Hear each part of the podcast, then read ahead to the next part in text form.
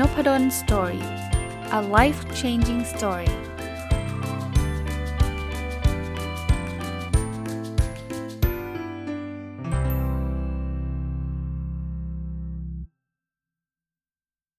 สวัสดีครับ ยินดีต้อนรับเข้าสู่นพดล Story พอดแคสต์นะครับ วันนี้หยิบหนังสือที่ชื่อว่าไม่สำคัญว่าจะเกิดอะไรขึ้นกับเรานะครับ เขียนโดยคุณชื่อเป็นชื่อนามปากกานะครับ คือคุณโลโปรไฟล์นะ ก็ ต้องเรียกว่าผมไปเจอหนังสือเล่มนี้ยังไงก่อน เราเล่าที่มาที่ไปแล้วความบังเอิญด้วยนะ คือผมไปเดินร้านหนังสือนะ แล้วก็จะชอบหยิบหนังสือพลิกๆอ่านอะ่ะแล้วก็เห็นเล่มเล่มนี้อ่านดูเอ้ยดูท่าทางสนุกฮะแล้วก็ดูดูแบบเออดูดูอยู่อยากอ่านอะสรุปก็เลยซื้อมาอ่านตอนตอนอ่านเสร็จปุ๊บเนี่ยมันเป็นปกติหนังสือทั่วไปก็จะเป็นหนังสือที่ที่ก็จะเป็นชื่อคนเขียนนะเนาะคนนี้เขาก็เขียนชื่อว่า low profile ก็ไม่เป็นไร ก็โลโปรไฟล์ก็โลโปรไฟล์ แต่ว่าจริงๆ ก็ไม่ได้ปิดอะไรมากมายนะ เพราะว่าท้ายเล่มเนี่ยก็เขียนบอกว่า ถึงแม้ไม่ได้บอกเป็นชื่อจริงนะ แต่ว่าบอกบอกจะเรียกว่าตำแหน่งนะครับ ก็ทราบว่าเป็นเป็นกองบรรณาธิการนะครับ เป็นบรรณาธิการสำนักพิมพ์นะ มีประสบการณ์เรื่องเรื่องเรื่องเป็นบรรณาธิการสำนักพิมพ์มาตลอด ก็ถึงว่านะเขียนหนังสือได้อ่านได้ได้ดีเลยครับ อ่านได้แบบสนุกนะ อ่านแล้วมีประโยชน์นะครับ ก็ก็ประทับใจเล่มนี้ อ่านจบเรียบร้อยนะครับจบเรียบร้อยแล้วก็วางเรียงไว้เพื่อจะมารีวิว วันหนึ่งไปที่อีกที่หนึ่งก็เพิ่งเห็นหนังสือส่งมาให้อ่านนะครับ ซึ่งซึ่งผมได้เรียนแจ้งไปแล้วว่าที่อยู่ตรงนั้นผมไม่ค่อยได้ไปแล้วนะครับ แต่ว่าไม่รู้ว่าท่านได้ที่อยู่ผมมาจากที่ไหนไม่ทราบนะ แต่ว่าก็ท่านส่งมาให้อ่าน ผมก็เจอหนังสือเล่มนี้เลย เป็นของสำนักพิมพ์ อันนี้คือสำนักพิมพ์ dot นะครับ dot dot เนี่ยส่งมานะครับ ผมก็เลยรู้สึกว่า เฮ้ย โอ้ ส่งมาซ้ำเสียดายเอ่อก็ไม่เป็นไร ก็ก็ก็เก็บไว้นะครับ ก็เพราะเพราะยังไงก็จะรีวิวอยู่แล้ว วันก่อนครับ ผมได้รับโทรศัพท์จากทางสำนักพิมพ์ดอทเนี่ยชวนผมมาพิมพ์หนังสือด้วยกัน แล้วก็ได้คุยกับบรรณาธิการ คุยไปคุยมาเนี่ยผมบอกว่าผมอ่านงานของสำนักพิมพ์ดอทเยอะนะ ชอบผมก็บอกชื่อนะ ก็ปรากฏว่าเป็นท่านนั้นแหละครับ ท่านที่โทรมาหาผมเนี่ยเราบอกว่าผมเขียนเองครับเล่มนี้ ก็ต้องบอกไว้ล่วงหน้านะ ผมผมกะรีวิวอยู่แล้วนะครับ อันนี้ไม่ได้ไม่ได้รีวิวเพราะว่า เป็นเป็นบรรณาธิการสำนักพิมพ์โทรมา หรือว่าไม่ได้รีวิว เพราะว่าเขาส่งหนังสือมาให้ผมเพราะผมซื้อมาอ่านเองด้วยซ้ำนะครับก็เล่าเล่าเล่าเล่านิดนึงว่ามันความบังเอิญนะคือคุยก็ไม่รู้จักชื่อเลยตอนแรกนะ ก็ตอนนี้ก็ก็ก็ได้เคยได้คุยกันแล้วนะหนังสือเล่มนี้ก็คล้ายๆ เป็นแนวคิดนะครับ แนวคิดตามชื่อนะไม่สำคัญว่าจะเกิดอะไรขึ้นกับเรา ก็มีแนวคิดหลายเรื่องที่ผมอ่านแล้วผมว่า เออมันมีประโยชน์กับกับคนอ่านนะครับ โดยเฉพาะคนที่ชอบแนวพัฒนาตัวเอง แนวแนว แนวเลยดีอะแนวเนี้ยแนวแบบเอออยากทำไงให้ชีวิตมันมีความสุขมากขึ้นนะครับ หรือว่าอยากทำไงที่แบบทำให้ตัวเองดีขึ้น คนรอบข้างดีขึ้นอะไรเงี้ยอะ เช่นเดิมนะ ผมคงไม่ได้รีวิวว่าบทที่ 1 พูด 1 2 3 4 5 บทที่ 2 พูด 2 3 4 5 ผมจะหยิบคำขึ้นมา แล้วก็จะมาชวนคุยนะครับคำแรกนะ ในหนังสือที่เขียนไว้ คนอื่นจะคิดหรือพูดอะไร ล้วนแต่สะท้อนทัศนคติส่วนตัวของเขามากกว่าจะพูดถึงเราโดยตรง ผมในฐานะคนทำเพจหรือทำพอดแคสต์ผมบอกได้เลยนะครับว่าบางทีเราจะเจอคอมเมนต์บางบางบางข้อเนี่ยที่มันดูเหมือนกับ เฮ้ยทำไมเขาใจร้ายจังเลยอะ่ะ คืออย่างผมรีวิวหนังสือเนี่ยนะ ผมไม่ได้มีเจตนาเจตนาอะไรเลยนะ นอกจากการแชร์ แล้วก็เล่าเรื่องราวที่ที่ที่ผมพบเจอมา แล้วผมคิดว่าเรื่องที่ผมแชร์ แล้วก็เรื่องราวที่ผมพบเจอเนี่ยมันน่าจะเป็นประโยชน์กับคนฟังอะ่ะแต่ก็มีบ้างแต่แต่โน้ตไปนิดนึงนะเดี๋ยวเกิดคนจะทำเพจแล้วรู้สึกว่าโอ้ไม่เอาดีกว่าโหดว่าชีวิตโหดร้ายฉันไม่ทำดีกว่าเอ่อ พันข้อความมีสักหนึ่งข้อความครับที่มันมีลักษณะแบบนี้ แต่ถึงจะเป็นพันแล้วมีหนึ่งเนี่ยเราก็รู้สึกนะรู้สึกนะว่าที่ทำไมแบบทำไมโกรธอะไรเราขนาดนั้นอะไรเงี้ยนะบางทีบางทีก็แบบ เขียนมาสั้นๆไร้สาระอย่างเงี้ยคือผมนึกไม่ออกว่าไร้สาระตรงไหน แล้วจริงๆ ถ้าเกิดคนฟังพอดแคสต์ถ้ามันไร้สาระเนี่ยทำไมฟังจนจบอะ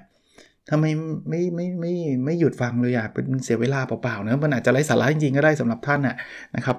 แต่กลับมาที่คำพูดครับ คนอื่นจะพูดคิดหรือพูดอะไรล้วนแต่สะท้อนทัศนคติส่วนตัวของเขาจริงเขาอาจจะเป็นเขาอาจจะกำลังเครียดอยู่ก็ได้ อาจจะกำลังหงุดหงิดคนอื่นหัวหน้าลูกน้องแล้วอยากหาที่ระบายสักที่หนึ่งก็ได้ แล้วเพอเอิญไปเจอนี้ก็เลยระบายใส่ซะอย่างนั้นเนี่ยนะครับ มากกว่าจะพูดถึงเราโดยตรงนะ ราะฉะนั้นผมผมเดี๋ยวนี้นะผมอิกนอคือ คือมีนกาทีฟคอมเมนต์มาก็เว้นไว้ ผมจะจะลบต่อเมื่อมันไปทำให้เกิดความวุ่นวาย เช่น คนอื่นที่เขาติดตามแล้วเขารู้สึกไม่พอใจคนนี้ แล้วเขาเริ่มมาตอบด่าคนนี้ แล้วคนนี้ด่ากลับอะไรเงี้ย มันเริ่มจะไปสร้างดราม่าอยู่ในอยู่ในคอมเมนต์เนี่ย อันนี้ผมดีลีทิ้งไปเลยนะครับ จบไปเลยนะครับ หรือถ้าเขามาบ่อยๆ แล้วมาป่วนบ่อย ๆ อาจจะบล็อก แต่น้อยมากที่จะเป็นแบบนั้น ส่วนใหญ่ก็จะมาแบบนี้ไร้สาระไม่เห็นดีเลย ซึ่งอันนี้ผมปล่อย แต่ถ้าเกิดเป็นเนกาทีฟแบบประเภทที่ว่าให้คำแนะนำผมนะ เช่น อาจารย์อาจารย์ลดภาษาอังกฤษหน่อยได้ไหม ผมฟังไม่รู้เรื่องอะไรเงี้ย อันนี้ผมเอามาเอามาคิดแล้วก็มาปรับใช้นะครับ ก็นี่แค่คำพูดเดียวนะ นี่ผมมาต่อยอดว่า เออเออผมผมเชื่ออย่างที่เขาเขียนนะครับว่าบางทีมันสะท้อนทัศนคติเขามากกว่าพูดถึงเราโดยตรง เพราะนั้นเอ่อ take away key take away ก็คือ เราไม่ต้องไปอินกับคำพูดพวกแบบนี้เยอะมากนะครับ ถ้าถ้าเยอะมากเราเครียดตายเลยพันข้อความนะชมเราก็ 999 ด่าเราข้อความหนึ่งคิดแต่ถึงข้อความที่ด่าเราอย่างเงี้ยไม่ไหวแล้วครับ ทั้งนี้เราทำอะไรไม่ได้หรอกครับนะอีกอันหนึ่งครับเขาพูดถึง proactive เวลาทำอะไร proactive เนี่ยเขาบอกว่า proactive คือการเป็นฝ่ายเริ่มต้นทำก่อน ซึ่งหมายถึงจะไม่ใช้ชีวิตด้วยการถูกกระทำแล้วรอตอบสนองต่อสิ่งแวดล้อมอย่างเดียว ผมผมชอบความเป็น proactive นะ เพราะว่าถ้าเกิดเรา proactive เนี่ยเราเรามักจะไม่ต้องรอให้มันแย่ เราเราจะไปข้างหน้าไปได้เรื่อย ๆ ก่อนที่จะเจอปัญหา เคยมีคำกล่าวคำนึงนะ ที่เขาบอกว่าถ้าเมื่อไหร่ก็ตามที่เราจะต้องถูกบังคับให้เปลี่ยนเนี่ยเราจะเปลี่ยนได้ไม่ค่อยดีหรอก แต่ถ้าเราเราเปลี่ยนตอนที่เราอยากจะเปลี่ยนเอง ตอนนั้นน่ะเราจะมีทางเลือกเราจะทำได้ดีกว่าเยอะเลยอะสมมติสมมติเราเห็นเทรนด์ออนไลน์แล้ว ว่าออนไลน์มา ถ้าเราเป็นคน proactive เนี่ยเราจะศึกษาเลยครับว่าแล้วธุรกิจเราเนี่ยออนไลน์ใช้อะไรได้บ้าง แล้วเราทำทำทำทำทำทำปุ๊บเนี่ยเราจะไปได้ไกลเลยครับพอถึงเวลาเนี่ยถูกบังคับให้ออนไลน์ หรือว่าออนไซต์มันทำไม่ได้แล้ว ยกตัวอย่างนะขายขายมันมันไม่มีลูกค้ามาซื้อแล้วเนี่ยเราจะไปได้ไกลเลยเราจะสบายมากเลย แต่ถ้าเกิดคนที่เป็น reactive เฮ้ย ตอนนี้มันขายได้ก็ขายไปออนไลน์ช่างมันไม่ต้องไปสนใจ แต่วันหนึ่งเกิด ไม่รู้แหละ ลูกค้าไม่ไม่นิยมซื้อของออนไซต์แล้วไม่ไม่นิยมซื้อของตามร้านแล้วเขานิยมซื้อของออนไลน์ตอนนั้นนี่ถูกบังคับไม่เปลี่ยนแล้วนะพอถ้าไม่เปลี่ยนเราก็เจ๊งถูกไหมแต่ถึงตรงนั้นเนี่ยเปลี่ยนไม่ทันนะพยายามเปลี่ยนอย่างรวดเร็วมันก็เละเทะนะครับลูกค้าก็ไปหมดอย่างเงี้ยลำบาก เพราะนั้นเป็นคน proactive นะครับ อันนี้ก็ชอบครับ อันนี้พูดพูดตลอดเลยในในพอดแคสต์นะครับ รักตัวเองให้เป็นก่อน แล้วคนอื่นจะมาตกหลุมรัก คือเคยมีเพลงทาทายังมั้งครับ ที่บอกว่าถ้าเธอไม่รักตัวเองแล้วใครจะมารักเธออะเออไม่ใช่ ถ้าเธอไม่รักตัวเองแล้วเธอจะมารักฉันได้ยังไง จริง คือคือถ้าเราไม่รักตัวเองนะ แต่แต่ในหนังสือเขาบอกถ้ารักถ้ารักตัวเองเป็นแล้วเดี๋ยวคนอื่นก็จะตกหลุมรัก ผมมองสองมุมเลยคืองี้ ถ้าเราไม่รักตัวเองเรารักคนอื่นไม่ได้หรอก เพราะอะไรเพราะตัวเราไม่สามารถให้ในสิ่งที่ตัวเองไม่มีได้ ถ้าเราตัวเองเราขนาดตัวเราเองเรายังไม่รักอะ่ะเราจะไปรักคนอื่นได้ยังไง เหมือนที่ทาทายังถ้าจำผิดขออภัยนะ แต่คิดว่าใช่แหละนานแล้วเพลงเนี้ยเขาถึงบอกว่าถ้าไม่รักตัวเองแล้วจะไปรักเขาได้ยังไง เรารักตัวเองก่อนนะครับ กับที่คุณโลโปรไฟล์เขียนในหนังสือเล่มนี้นะครับ บอกว่ารักตัวเองให้เป็นแล้วคนอื่นจะตกหลุมรัก ก็ขนาดตัวเรายังรักตัวเราไม่ได้เลย แล้วคุณจะคิดให้ใครมารักเราอะ เพราะนั้นรักตัวเองให้เยอะๆนะครับ การรักตัวเองเนี่ยไม่ได้แปลว่าเห็นแก่ตัวนะ รักตัวเองคือ เราเราต้องดูแลสุขภาพ เราต้องมั่นใจในตัวเอง เราต้องรู้ว่าเรามีความสามารถ เราทำผิดพลาดก็ให้อภัยตัวเองนะเราจะเป็นคนที่ดีที่มีความสุข แล้วคนที่มีความสุขเนี่ยส่วนใหญ่คนอื่นชอบเราอยู่แล้วล่ะ ใครจะมารักคนที่ไม่มีความสุขยากหน่อยถูกไหมนะครับหงุดหงิดตลอดเวลาโกรธตลอดเวลาคุณให้คนอื่นมารักยากนิดนึงนะอะถัดไปครับ เวลาเจอคนที่มีลักษณะตรงข้ามกับเราจะมี2ออย่างคือ ถ้าไม่ชอบก็เกลียดไปเลย เพราะเขาจะสะท้อนลักษณะเด่นที่เราไม่มี หรือมีแต่กดทับไว้ออกมา ต้องบอกว่านี่คือความคิดใหม่อันหนึ่งที่ผมได้จากการอ่านหนังสือเล่มนี้ ผมไม่เคยสังเกต บอกตรงๆไม่เคยสังเกต แต่จริงอย่างแรกเนี่ยที่ผมเชื่อว่าจริงแน่ๆคือ ถ้าเขามีลักษณะตรงข้ามกับเราเนี่ยเกลียดไปเลยเนี่ยชัดเจน คือเราไม่ชอบคนแบบเนี้ยเช่น เขาเป็นคนเห็นแก่ตัวมาก แล้วเราไม่ใช่เป็นคนเห็นแก่ตัวเลยเงี้ยอันนี้เกลียดแน่นอน คือไม่ชอบนะครับ แต่บางอย่างที่นี่นี่มารีเฟล็กหรือว่ามาสะท้อนคิดทีหลังจากที่อ่านหนังสือเล่มนี้นะเออมีเหมือนกันนะที่เขามีลักษณะตรงข้ามกับเราบางทีเราชอบเขามากนะแปลกไหมแต่มันเป็นความตรงข้ามที่มันไม่ใช่เป็นจุดด้อยไม่ไม่เหมือนกับว่าเห็นแก่ตัว ถ้าเห็นแก่ตัวเนี่ยคนส่วนใหญ่คนเราก็ไม่ค่อยเห็นแก่ตัวนะ ก็ ก็พอเจอคนเห็นแก่ตัวเงี้ยก็ก็ต้องเกลียดเพราะว่าลักษณะของความเห็นแก่ตัวมันไม่ใช่ลักษณะที่น่าชื่นชมอยู่แล้ว อันนี้ชัดเจน อย่างอย่างยกตัวอย่างนี้อะผมยกตัวอย่างนะผมไม่ชอบร้องเพลงเลย แต่ผมชอบนักร้องว่ะ คือรู้สึกปื้มปื้มเวลาเห็นนักร้องที่ร้องเก่งอะเออผมผมชอบอะคือมันมันมันสะท้อนถึงแบบสิ่งที่เราทำไม่ได้นะ เด่นที่เราไม่มีลึกๆก็อาจจะจะ อย่างที่คุณโลโปรไฟล์เขียนนะอาจจะเป็นความฝันลึกๆก็ได้นะ ว่าเราอยากร้องเพลงเก่ง แต่ว่าเราไม่มีความสามารถ เราเลยไปชอบคนที่ร้องเพลงเก่ง แต่ถามว่าเอาตรงนี้จะเชิญให้ร้องเพลงไม่เอานะ ไม่ชอบไม่ไม่ไม่อยากทำนะครับ ก็ก็สะท้อนได้ดีนะ อันนี้ก็เป็นอะไรที่แบบน่าสนใจดีนะครับอ่าอันนี้เขียนไว้ในหนังสือบอกว่าถ้าเราไม่รู้สึกว่างานที่ทำอยู่เชื่อมโยงกับคนอื่น เราจะกลายเป็นคนไม่มีความสุข อันนี้จริง ผมเคยพูดใน OKR ไปแล้ว พูดอีกทีก็ได้ มันมีทฤษฎีที่เรียกว่า self determination theory นะเขาบอกว่าคนเราจะมีแรงจูงใจภายใน คือความชอบเนี่ยเกิดขึ้นจาก 3 อย่างหนึ่งคือความอิสระ 2 คือความสามารถและ 3 คือความเชื่อมโยง 1 2เนี่ยคือถ้าเราถูกบังคับให้ทำเราไม่ชอบหรอก เราอยากที่จะคิดเองทำเอง 2 ก็คือถ้าเราไม่เก่งเราไม่ชอบหรอก เราอยากทำอะไรที่เราเก่ง แต่ข้อ 3 นี่คือความเชื่อมโยงครับ ก็คือถ้าเรารู้ว่าสิ่งที่เราทำมันทำให้คนอื่นมีความสุขมากขึ้นเนี่ย เราจะแฮปปี้กว่าเราทำไปแล้วไม่ได้ส่งผลใดๆ หรือไม่ได้ทำให้ใครมีความสุข ก็ตรงกับที่คุณโลโปรไฟล์เขาเขียนไว้นะครับ ว่าถ้าเราไม่รู้สึกว่างานที่ทำอยู่เชื่อมโยงคนอื่น เราจะกลายเป็นคนไม่มีความสุขนะครับ อันนี้ก็ชอบนะครับ มีเหตุผลบางอย่างที่เราเป็นเราอยู่ในขณะนี้ แล้วทำไมมาอยู่ตรงนี้ ผมต่อยอดให้เลยเมื่อกี้เพิ่งก่อนอัดพอดแคสต์เสร็จเพิ่งบรรยายเรื่อง OKR เสร็จไปสดๆร้อนๆนะผมบอกว่าจริง ๆ แล้วทุกคนที่กำลังทำงานอยู่เนี่ย you are here for a reason คุณคุณกำลังเป็นเป็นคุณหมออยู่เนี่ยคุณเป็นเป็นคุณหมอมาได้เนี่ยมันต้องมีเหตุผลอะไรบางอย่าง ที่ทำให้คุณเป็นคุณหมอ หาเหตุผลนั้นให้เจอแล้วทำให้มันเต็มที่ครับ ผมเป็นอาจารย์มหาวิทยาลัยอยู่เนี่ยมันต้องมีอะไรบางอย่างที่ทำให้ชีวิตผมมันมาอยู่อยู่ตรงนี้ครับมาเป็นอาจารย์มหาวิทยาลัย ผมหาเหตุผลนั้นให้เจอครับ ผมผมมาเพื่อแชร์ความรู้ แล้วทำให้มันเต็มที่ครับ เหมือนที่ผมกำลังทำอยู่ตอนนี้เนาะมันผมมาเป็นพอดแคสเตอร์ for a reason นะครับทำไมอยู่ดีๆ อาจารย์นพดลถึงหลุดไปเป็น podcaster ถ้าเล่าเรื่องราวก็คือเล่าว่า ผมไปเจอคนนั้นทำก็เลยลองทำดูอะไรเงี้ยนะแต่ว่าจริง ๆ แล้วถ้ามองในในเชิงเดสตินีนะโชคชะตาเนี่ยแปลว่ามันต้องมีเหตุผลอะไรบางอย่างที่ผมก็ไม่รู้เหมือนกันเนี่ยแต่ทำให้ผมรู้ว่าผมมาที่นี่เพื่อที่จะมา เอาความรู้ต่างๆ มาแชร์กับผู้คนที่ฟังพอดแคสต์แล้วผมเชื่อว่าสิ่งนั้นเป็นสิ่งที่ดีนะลองลองหาเหตุผลแบบนั้นดูสำหรับงานหรือสำหรับสิ่งที่ท่านเป็นอยู่ทำอยู่ณปัจจุบันนะครับ อันนี้มีคล้ายๆสถิติอันนึงนะบอกว่าถ้าเจอเรื่องไม่ดี 1 ครั้ง เราต้องเจอเรื่องดี 7 ครั้งถึงจะกบเรื่องแย่ได้ จริงมนุษย์สมองมนุษย์เป็นแบบนั้นจริง เราโฟกัสที่เรื่องไม่ดีมากกว่าเรื่องดี เสื้อตัวที่เขายกตัวอย่างบ่อยมากนะเสื้อตัวสีขาวเนี่ยโดนหมึกสีดำแต้ม เป็นจุดเดียวเนี่ยเราจะรู้สึกว่าเสื้อเนี่ยมันแย่ ทั้งจริงเนี่ยพื้นที่สีขาวนี่คือ 99%นะครับ พื้นที่สีดำมีอยู่จุดเดียวเอง1%ไม่ถึงด้วย แต่เรารู้สึกว่ามันแย่รู้สึกหงุดหงิด เวลากินข้าวแล้วเสื้อเปื้อนรู้สึกหงุดหงิดไปทั้งวันเลย ทั้งทั้งนี้เสื้อส่วนใหญ่ไม่เปื้อนนะครับ มีเปื้อนอยู่จุดเดียวเอง เมื่อกี้ที่ผมยกตัวอย่างคอมเมนต์เป็นร้อยคอมเมนต์ชม ถ้ามีคอมเมนต์ด่ามาคอมเมนต์หนึ่งคนหลายคนไปอินกับคอมเมนต์ด่าแล้วรู้สึกว่าวันนั้นเป็นวันที่ไม่ดี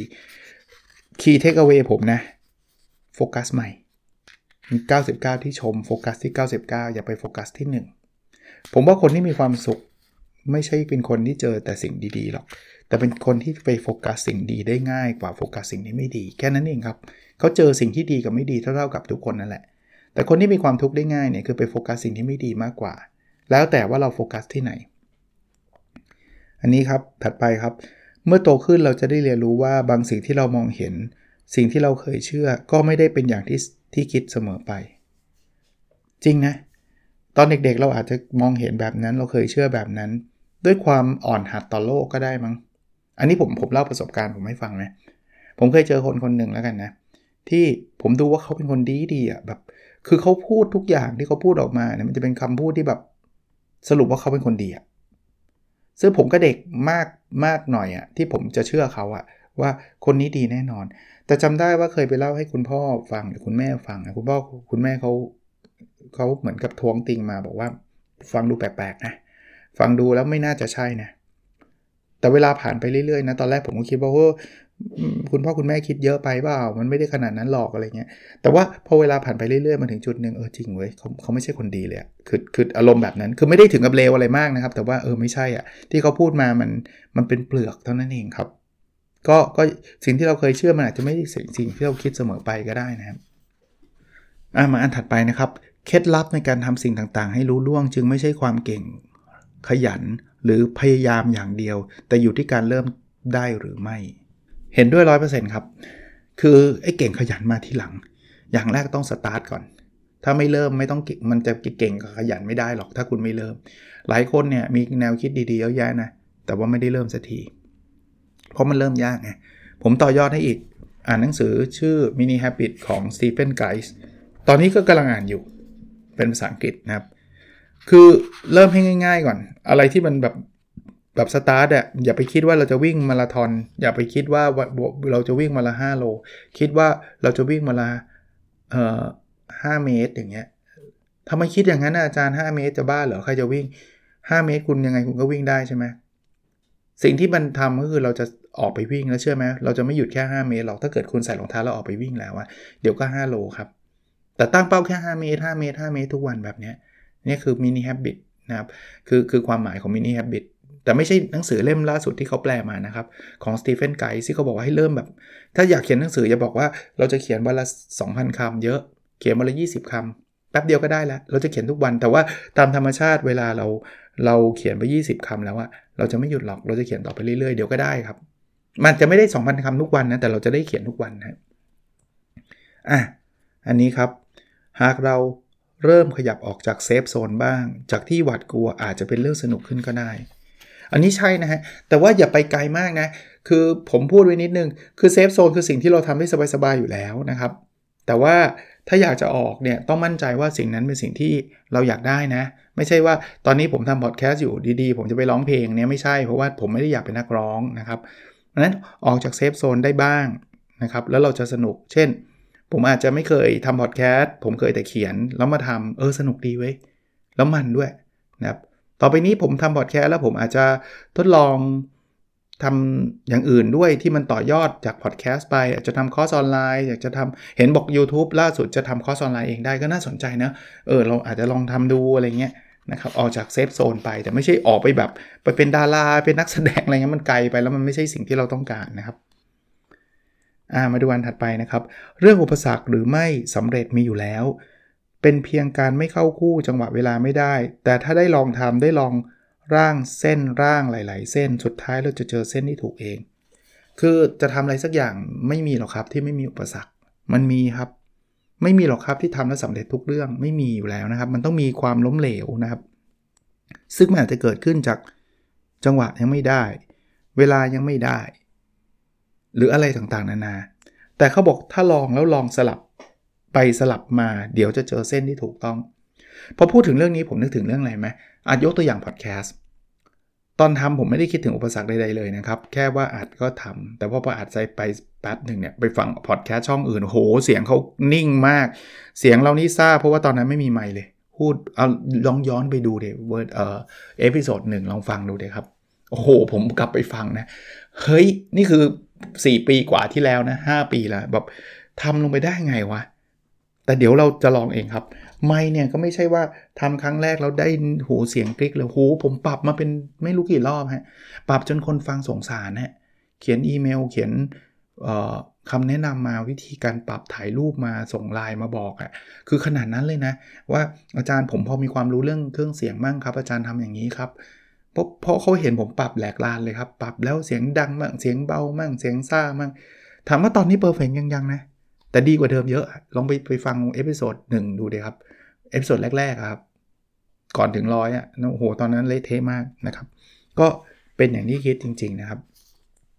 ขออีกสักเรื่องนะยังไม่จบนะครับ ผมว่ามีหลายเรื่องที่น่าสนใจก็ไม่อยากจะรีบเร่งนะพรุ่งนี้น่าจะจบแหละนี่เขาบอกคนรุ่นใหม่ยุคนี้ค่อนข้างเครียดกัน อาจจะเป็นเพราะมีความกดดันในชีวิตเยอะ ทั้งจากตัวเองและคนรอบข้าง มีความคาดหวังในชีวิตสูงว่าต้องประสบความสำเร็จเร็วๆ เออจริงอะ่ะเหตุผลที่ผมว่าแบบแบบนี้ว่าจริงเพราะอะไรไหมอาจจะไม่ได้ทุกคนนะ แต่ผมว่าตอนนี้สื่อเราอะชอบแบบโชว์โชว์ความสำเร็จเร็วๆ ซึ่งก็เข้าใจได้นะ เราจะมีการจัดอันดับ 30 under 30 แปลว่าอะไรครับ คือคนที่ 30 คนที่อายุต่ำกว่า 30 ที่แบบประสบความสำเร็จในชีวิต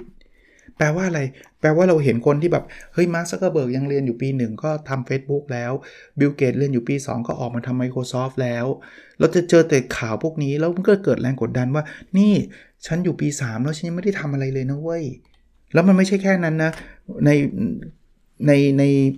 จะเรียกว่าอะไรตัวอย่างในประเทศไทยก็เยอะ เอาเพื่อนๆเราก็ได้ เราจะเห็นว่า โอ้ คนนั้นก็ทำนี้ คนนี้ก็ทำนั้น คนนั้นทำสตาร์ทอัพแล้ว คนนี้ทำโน่นนี่นั่นแหละ เรายังไม่ได้ทำอะไรเลย มีลูกศิษย์ผมเขียนมาหาผม อาจารย์ครับ ผมอายุ 25 แล้วยังไม่ได้ทำอะไรเลย ผมก็บอกว่าผมก็เหมือนคุณนะครับตอน 25 ผมยังไม่เป็นอาจารย์เลยด้วยซ้ำนะตอน 25 ยังไม่รู้เลยว่าตัวเองอยากอยากทำอะไรใจเย็นถ้าอยากอ่านหนังสือมีหนังสือเรื่องนี้โดยเฉพาะเลย ชื่อว่า Late Bloomer นะหนังสือ Late Bloomer บอกว่ามนุษย์เราเนี่ยมันเหมือนกับดอกไม้ครับ บางบางดอกเนี่ยบานเร็ว บางดอกบานช้า ให้เวลากับมัน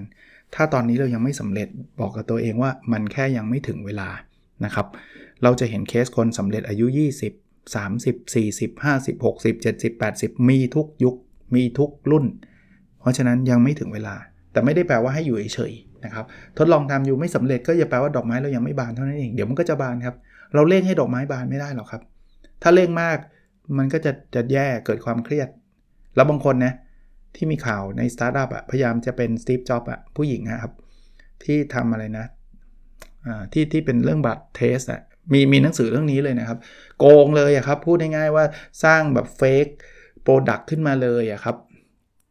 ชื่อโฮมมั้งถ้าจำไม่ผิดนามสกุลโฮมนะครับจำชื่อหน้าไม่ได้นะอันนั้นแหละครับ ซึ่งซึ่งไม่ไม่ work เลย แล้วถูกจับถูกอะไรวุ่นวายมาก โอเค วันนี้คงประมาณนี้ก่อนหนังสือนะ ถ้าใครอยากอ่านไปซื้อเลยนะครับ ไม่สำคัญว่าจะเกิดอะไรขึ้นกับเรา คุณ Low Profile คนเขียนนะครับ มีขายทั่วประเทศแหละ ร้านหนังสือทั่วประเทศนะมีหมด แต่ผมซื้อที่ร้านในอินนะครับ โอเคครับ แล้วเราพบกันในสดถัดไปนะครับ สวัสดีครับ